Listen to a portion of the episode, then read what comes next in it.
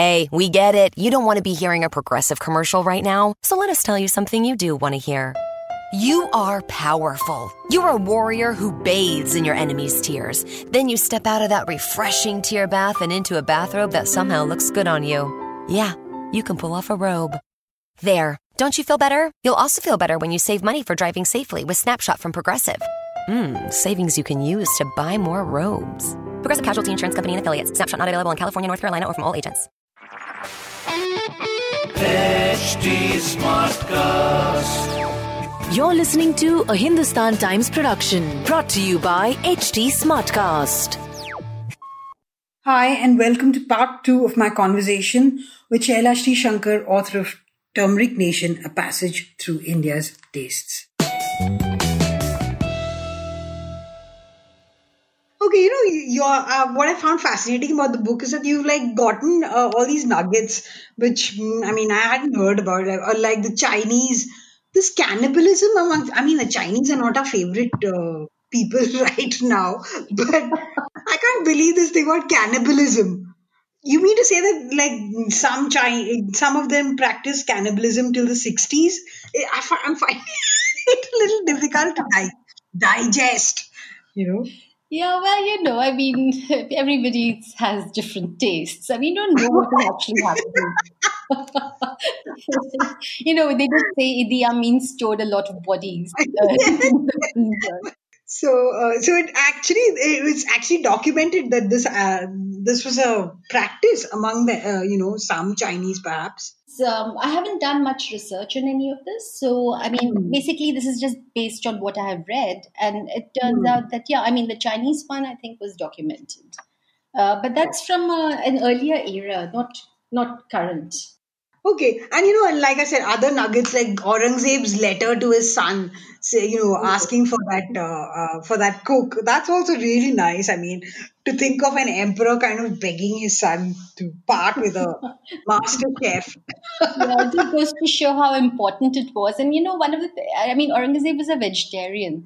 And I also read that he used to um, water gra- the vegetable patch with uh, rose water and musk so that, Okay. you know, the, veg- the vegetables would have a fragrance. Oh, This was a man who seemed to take eating very seriously. I mean, food very seriously, or vegetarian food very seriously. Okay. So talk about this childhood taste, you know, the foods that we consider favorites are in fact what we have preferred in our infancy and childhood. You know, and, and that's true. I find it true for myself as well. Bee Wilson actually has written a really interesting book called First Bite How We Learn to Eat. So, in that, she mm. sort of looks at the relationship between genes, family environment, and then the child, and later the adult's preference for some foods and not others, right? So, she says that, you know, there are three ways of thinking about children's food. The first is the family food, where, which is basically, uh, you know, where um, past the, you know, after they stop drinking milk, their food is no different from any other food. So everybody grabs the same kind of food. Uh, and this actually teaches the e- child to actually eat fast. Um, and this is basically what the traditional family, in, in the traditional way in India, elsewhere, that's what people did. You didn't give the child very different food. You just, after some time, you. I mean, even the first grain is annadanam, right? So it's actually rice, the morsel of rice dipped in milk. Um, so, um, so that's what used to happen.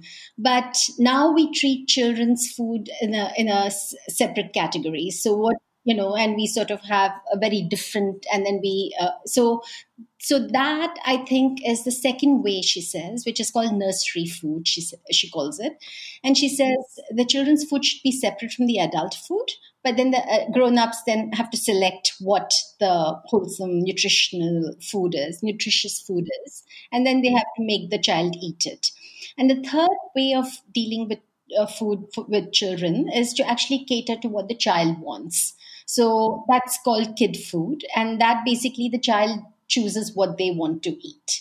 So in um, now, I think um, I haven't looked at. I mean, I couldn't find much research on children's eating habits in India.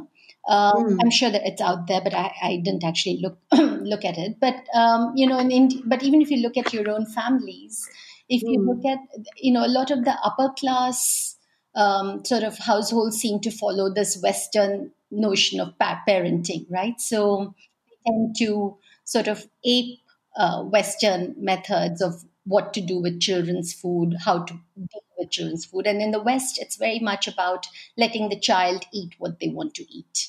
Uh, but that's actually quite dangerous because uh, the child will does not know how much nutrition to take in. So they uh, so experiments actually have found that they actually end up eating very non un, uh, unnutritious food. Um, Yes. uh, so um, so uh, she comes down to this um, uh, you know so so i think one of the things is um, when you um, have uh, peop uh, children sort of saying i want this and i don't want that and they don't eat from a communal sort of uh, um, um, you know a common table with the same kinds of foods given to all the children and to the adults.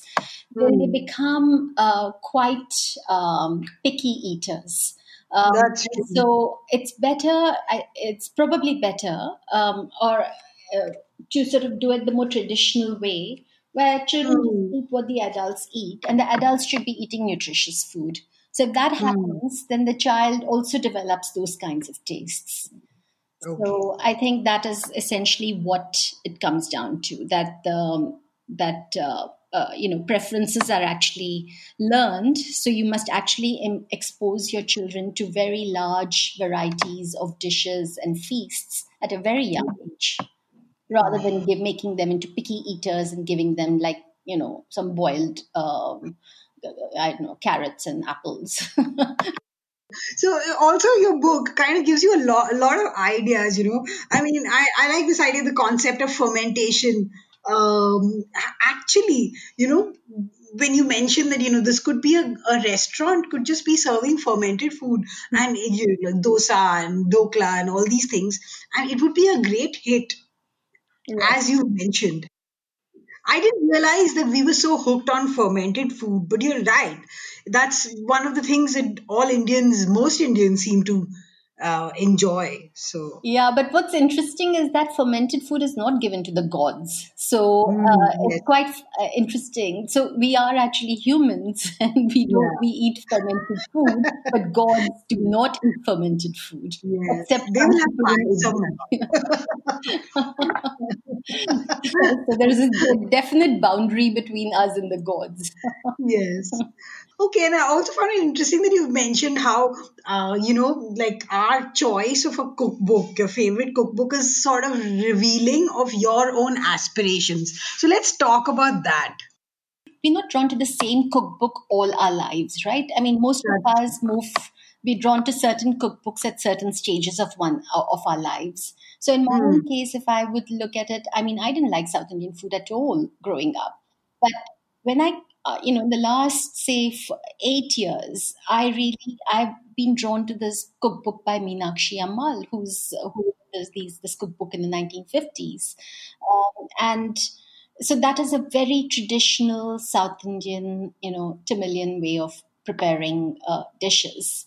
Uh, Yes. But I would never ever have uh, eaten that.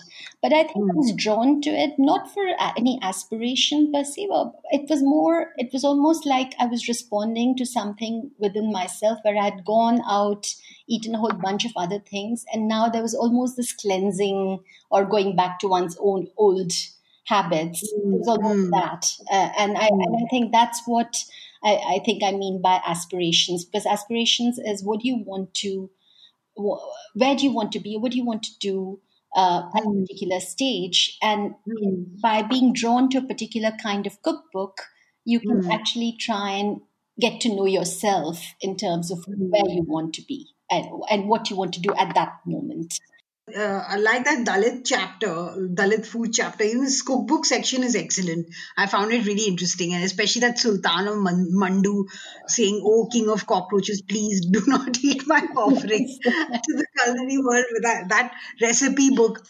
yeah and it survived so i think the king of cockroaches actually must have heard the plea you know to get to this, you know, this relationship that we now have, like, uh, I mean, food and the concept of secular democracy in India. Let's, you know, that's like one of those big questions that we are grappling with today. Mm. You know, in the this thing about uh, in these beef lynchings, and you've you've tackled it in your book. But how um, how the eating of certain foods has become uh, I don't know, you know, dangerous and also kind of labels certain sections of the uh, uh, of the population in a certain way. So let's talk about that and and why this is happening and Yes, um, it's interesting because you know I think what is happening, and it's been happening all through um, for many years now. Um, uh, you know, even during the freedom struggle, uh, food played a very important role in trying to create an identity uh, to which a group of people could uh, uh, could be uh, subsumed under that identity. So uh, you had um, bread and lemonade in the past, where in the mm. 19th century, where bread and lemonade were made by lower castes and Muslims, but mm. the hmm. high caste um, Hindus. Uh, some mm. the younger ones wanted to, um, you know, would go and eat that, and the Brahmo Samaj, which started at that time, actually allowed that to happen. I mean, they, they didn't hmm. ban bread and uh, lemonade. Um, mm. So hmm. you have uh, instances like that where certain foods have created a revolutionary fervor. Uh, mm. But hmm. as you come, say, to the close of the 19th century, you have Vivekananda, who wanted to create um, a sort of uh, an identity for Hindus and bring all Hindus together. And he used uh, this don't eat beef as the uh, motive to bring Hindus together under one umbrella because that was something he thought united all the Hindus. And, mm. um, and largely it does. I mean, largely it does. It's like yeah, but the thing is that, um, but the thing is that when he did that, he did that because he wanted to make sure that um, Hindus got together and then they fought against the British. And he didn't. Hmm. It didn't really matter about for him. I think about the Muslims because it, he was focused mm. on the Hindus. mm. But when you come to, uh, but what he also did was he said, "You Hindus." should not be vegetarian, be non-vegetarian, eat meat. So what he did mm. was hmm. he, he told Hindus eat all the different meats, but don't eat beef. And mm. that uh, so so that was his strategy. So you come fast mm. forward now to um, to the current um, century, and the, and mm. this whole you know don't eat beef um, in uh, uh, in the in uh, IITs and various other places, mm-hmm. non-vegetarian food. You know you have all these other things, and I think what is happening is that the same beef motive is being used to create a sort of an identity which excludes one segment of the population, right? So that's what they're trying to do again using beef, which they have, which people have used in the past, and it has not uh, failed. It has actually succeeded to a certain extent. But now what they're trying to do is they're saying don't eat beef don't eat other meats also. Now vivekananda when he did that um, you know there there been there's some interesting research which has been done which is basically that if you taboo something and uh, then you then people are, really want to break the taboo. But if you taboo one thing and then hide it amongst other things that you can eat then mm. you're not so tempted to break that taboo and I think with the hmm. Vivekananda example, what he did was he tabooed beef, but he mm. didn't taboo eating other kinds of meat. Whereas now, mm. what they're trying, what some segments are trying to do is they're saying we are vegetarians, which we are not. I mean, only 31% mm. of Indians are vegetarians. But basically. Indians should not you know, not Indians, Hindus basically don't eat, should not be eating beef and meat, which mm. nobody is going to. It seems, uh, it seems like people are not going to agree. Doomed to failure, yeah, honestly, to me. That sort of thing. Though the beef thing, yeah, it's kind of internalized by everybody. So yeah. So, but even then, I mean, even with beef, I think about 13 million Hindus eat beef. So it's not yes. like it's it's totally taboo. But what, but with beef, beef also has, uh, which you know, in the research that I was doing, what, what was interesting was that castes that were eating beef stopped eating mm. beef and moved up the mm. ladder, the caste ladder. So, you know, mm. like two generations ago, people, you know, so even among Dalits, for instance, they moved hmm. higher up than they than when they were eating beef. So beef then becomes like a signal where they say, mm. you know, a signal to sort of move up the caste ladder. by stopping mm. eating beef, you actually move up the caste ladder. So it it also you know um, performs this very peculiar function of, mm. of you know uh, signaling a movement uh, of a of a family or a caste or so yeah this sort of thing seems peculiarly Indian. I mean, and you've dealt with that also about our uh, ideas of pollution and uh, purity. purity. Though uh, also you said that this is this is seen even in Islam and in uh, in Judaism, but the the the I don't know the the particulars of it are different, I guess, for each of these religious groups. Yeah, because I think, I mean, as far as Hindus are concerned, because I was trying to figure out does food have a religion? And, you know, do Hindus have a particular way of dealing with food that is very different from, say, a Muslim way or a Christian way or a, you know, Parsi way? Mm. And um, and when I was looking at some of the research, uh, one one um, uh, uh, one um, uh, food anthropologist uh, did this very interesting study mm. in the 1970s hmm. amongst mm. UP um, Hindus. Yes. And so his whole theory is that um, among Hindus, Hindus actually see food very instrumentally. Um, so the way they deal with food is food is not about nutrition. I mean, that's all very secondary. food's link to spirituality. That's what counts. And so he's, you know, so in the Vedas, for instance, you have a lot of uh, hymns which all talk about a big, uh, you know, uh, uh, which basically talk about this dog eat dog world. So it's all about big fish eating little fish, uh, the Brahmins at the top of the caste ladder eating the castes below. So that's how it's all about the eating motif is brought in in, in those poems. But um, uh, when when it comes to this, uh, so so um, um, uh, uh, his but his theory about uh, food is about food as power. So it's about who eats and who's the eater, right? Who's the eater, mm. who's the hmm. eaten.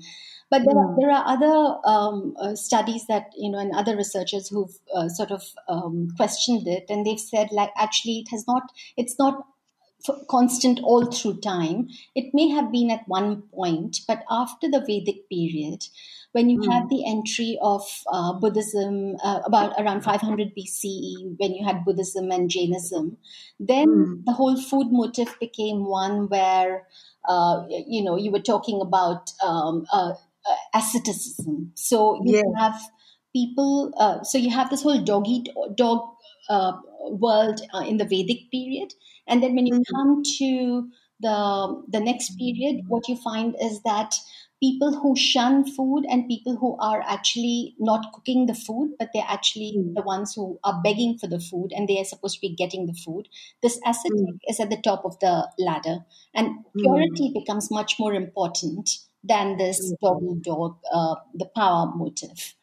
So it's a real shift. That's a shift. Uh, but then what hmm. happens is now we have both. We have we have we have all the it's not like one and then the next uh, you know and then uh, now we have both the ascetis ascetic as well as this whole dog eat dog world. We have both types um, we live in that in a world where both of those types exist right? So um, mm. so among the rich for instance it's about you know who's very or among people at the top of the caste ladder it's about who's below. So the hierarchy continues through food. So if you look at hmm. Dalit food, for instance, the fact that a rich landlord gives his Dalit workers, uh, you know, barnyard millet or the kernel of a mango, that itself tells you who eats, yeah. who's the, who's the eater and who's the eaten, right?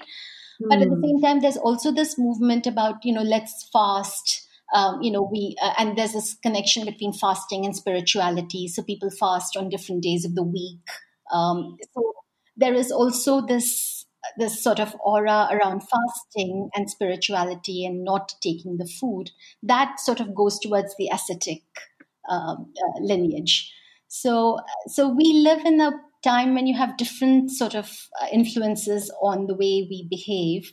And we are as, and as i said we hold multiple centuries in ourselves and in our behaviors. Um, and that comes through very well in in the way we deal with food because sometimes we, we have feasts. So we have like Navratra fast and then we have a Diwali mm. feast. you know, you have brides fasting and then they get married and then they, there's a feast.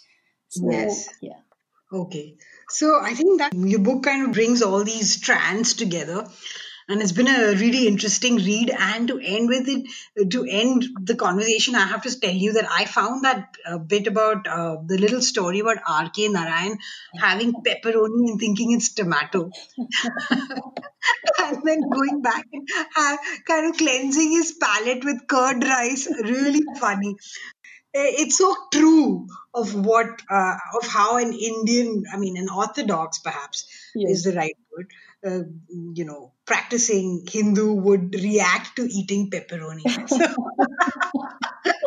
So, thank you so much Shylashri, for uh, talking to me and i love your book and um, thank you Thank you. Thank you.